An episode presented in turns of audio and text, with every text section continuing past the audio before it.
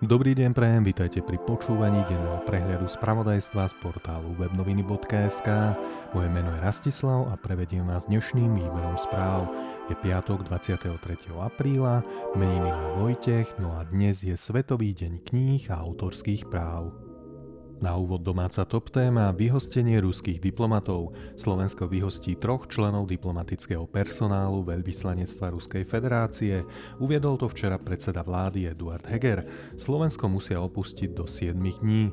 Slovensko podľa slov premiéra nemôže tolerovať, ak činnosť zástupcov cudzích diplomatických misií nerešpektuje princípy dohodnuté v zákonoch a medzinárodných dohovoroch. Slovensko podľa Hegera k vyhosteniu pristúpilo po dôkladnom vyhodnotení informácií našich spravodajských služieb, ktoré úzko spolupracujú so službami spojeneckých krajín. Považujeme za veľmi dôležité urobiť všetko pre ochranu bezpečnostných záujmov, medzi ktoré patrí aj vyhodnocovanie bezpečnostných rizik, vrátanie dosiahnutia toho, aby cudzie diplomatické misie pôsobili na území Slovenskej republiky v súlade s našimi zákonmi a medzinárodnými dohovormi. Slovenská republika ako suverénny štát pre takéto pôsobenie vytvára podmienky, zároveň však nemôže tolerovať, ak činnosť zástupcov cudzích diplomatických misií nerešpektuje dohodnuté princípy. V súvislosti so situáciou a aktuálnymi udalosťami v Českej republike a po dôkladnom vyhodnotení informácií našich spravodajských služieb vás chcem informovať, traja zástupcovia diplomatickej misie Ruskej federácie musia ukončiť svoje pôsobenie a opustiť územie Slovenskej republiky do 7 dní. Pokračujeme prierezom domáceho spravodajstva. Presuny pacientov počas prvého roka pandémie. Prostredníctvom operačného strediska na podporu kritických chorých pacientov s ochorením COVID-19 od novembra 2020 do marca 2021 skoordinovali a previezli 637 pacientov na umelej pľúcnej ventilácii.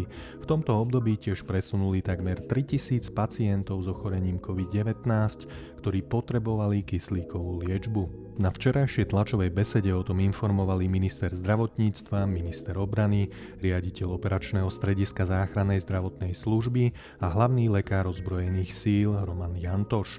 Minister zdravotníctva zosumarizoval na tlačovke doterajšiu situáciu, ale rovnako aj načrtol, aký môže byť ďalší pandemický vývoj. Môj som názor je taký, že e, pokiaľ budeme e, úspešní v očkovaní a pokiaľ ľudia pochopia, že každý je zodpovedný nielen sám za seba, ale aj za ostatných. Verím tomu, že tá tretia vlna v takej miere, ako bola tá druhá, už nepríde. Aj e, sa to asi nedá vyhnúť, pretože tí ľudia budú asi cestovať počas leta, vznikajú nové mutácie, ktoré k nám nepochybne prídu, hej, ale verím tomu, že, že ten zvyk ľudí chrániť sa, tie návyky, ktoré počas toho roka väčšina z nich získala, aj, a, aj to skúsenosť s tým, že boli aj tie umrtia a skratka ten systém e, bol plne vyťažený, tak e, v kombinácii s očkovaním sa vyhneme vyhneme takémuto scenáru, ako bol tento rok. Ak jeden nemenovaný politik kedysi vyhlásil, že na východe nič nie je, tak neverte tomu. Včera bolo na východe tornádo. Na východnom Slovensku sa pravdepodobne objavilo tornádo, konkrétne v obci Ploské, časť Ortáše v okrese Košice okolie.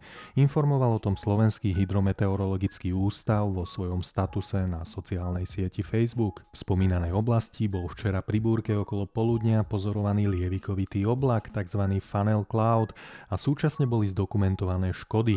S vysokou pravdepodobnosťou tak išlo podľa Slovenského hydrometeorologického ústavu o tornádo. Prokurátor Šanta vypovedá, Národná kriminálna agentúra v prípade trestne stíhaného advokáta Františka Poláka vypočúva prokurátora úradu špeciálnej prokuratúry Jána Šantu. Informoval o tom internetový portál noviny.sk. V danej kauze má ísť o korupciu v hodnote stoviek tisíc eur.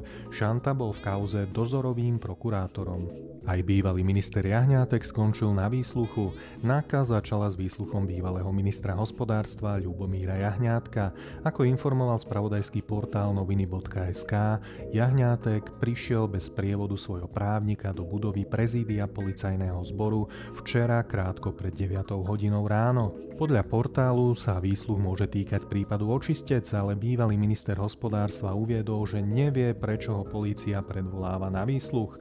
Dodal však, že má vypovedať v súvislosti s bývalým prezidentom polície Tiborom Gašparom. Prechádzame na výber zo zahraničného spravodajstva. Biden v júni priletí do Bruselu, kde sa zúčastní samitu NATO.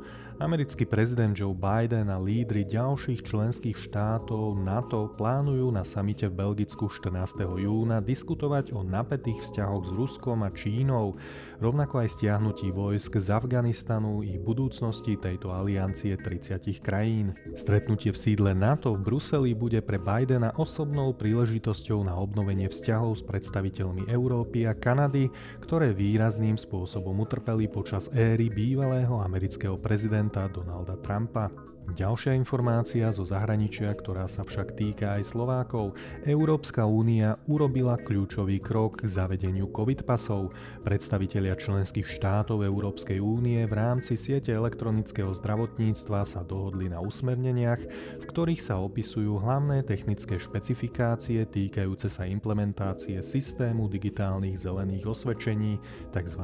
COVID pasov. Výkonný orgán EÚ zdôrazňuje, aby sa súbežne s prebiehajúcim legislatívnym procesom pokročilo v prípravách technického vykonávania s cieľom zabezpečiť zavedenie digitálnych zelených certifikátov v celej EÚ do júna 2021. Teraz informácie zo športu.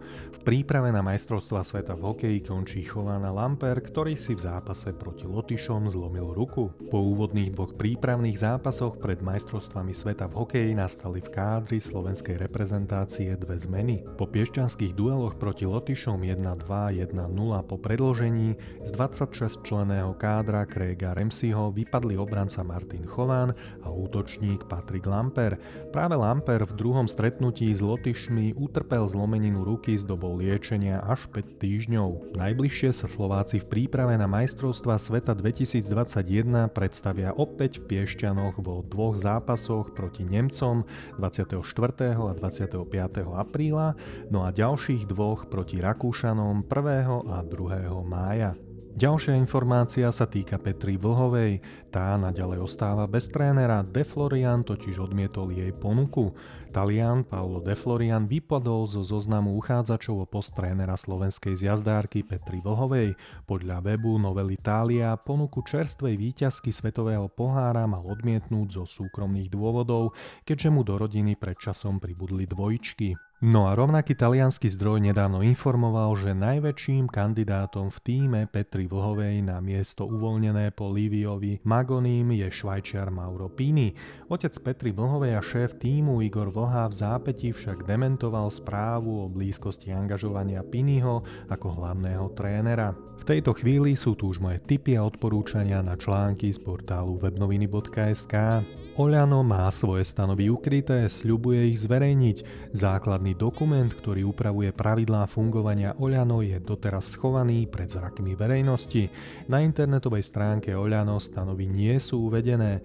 Nie je tak zrejme, čo musí záujemca o členstvo podstúpiť, aká je sústava orgánov hnutia, alebo aké postihy hrozia pri nedodržiavaní disciplíny, či ako môže človek prísť o členstvo v hnutí Igora Matoviča. Keď sa portál webnoviny.sk tlačového oddelenia Oľano pýtal, prečo nie sú stanovy zverejnené na webovej stránke, hovorca Matúš Bystriansky odpovedal, že stanovy by sa mali čoskoro zverejniť.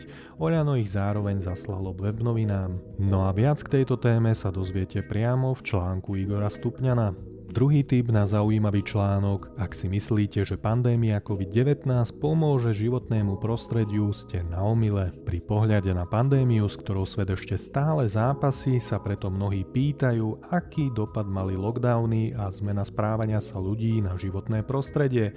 Ukazuje sa, že nie až taký, v aký sa dúfalo. Epidemiologické opatrenia boli účinné aj pre znižovanie emisí skleníkových plynov. Denné globálne emisie CO2 sa začiatkom apríla 2020 znížili o 17%, uvádza sa v štúdii podľa časopisu Excalibur. Viac k tejto zaujímavej téme sa dozviete v článku Petri Lánikovej. Sme v závere dnešného infobranču, no a ešte si povieme, aké počasie môžeme dnes očakávať.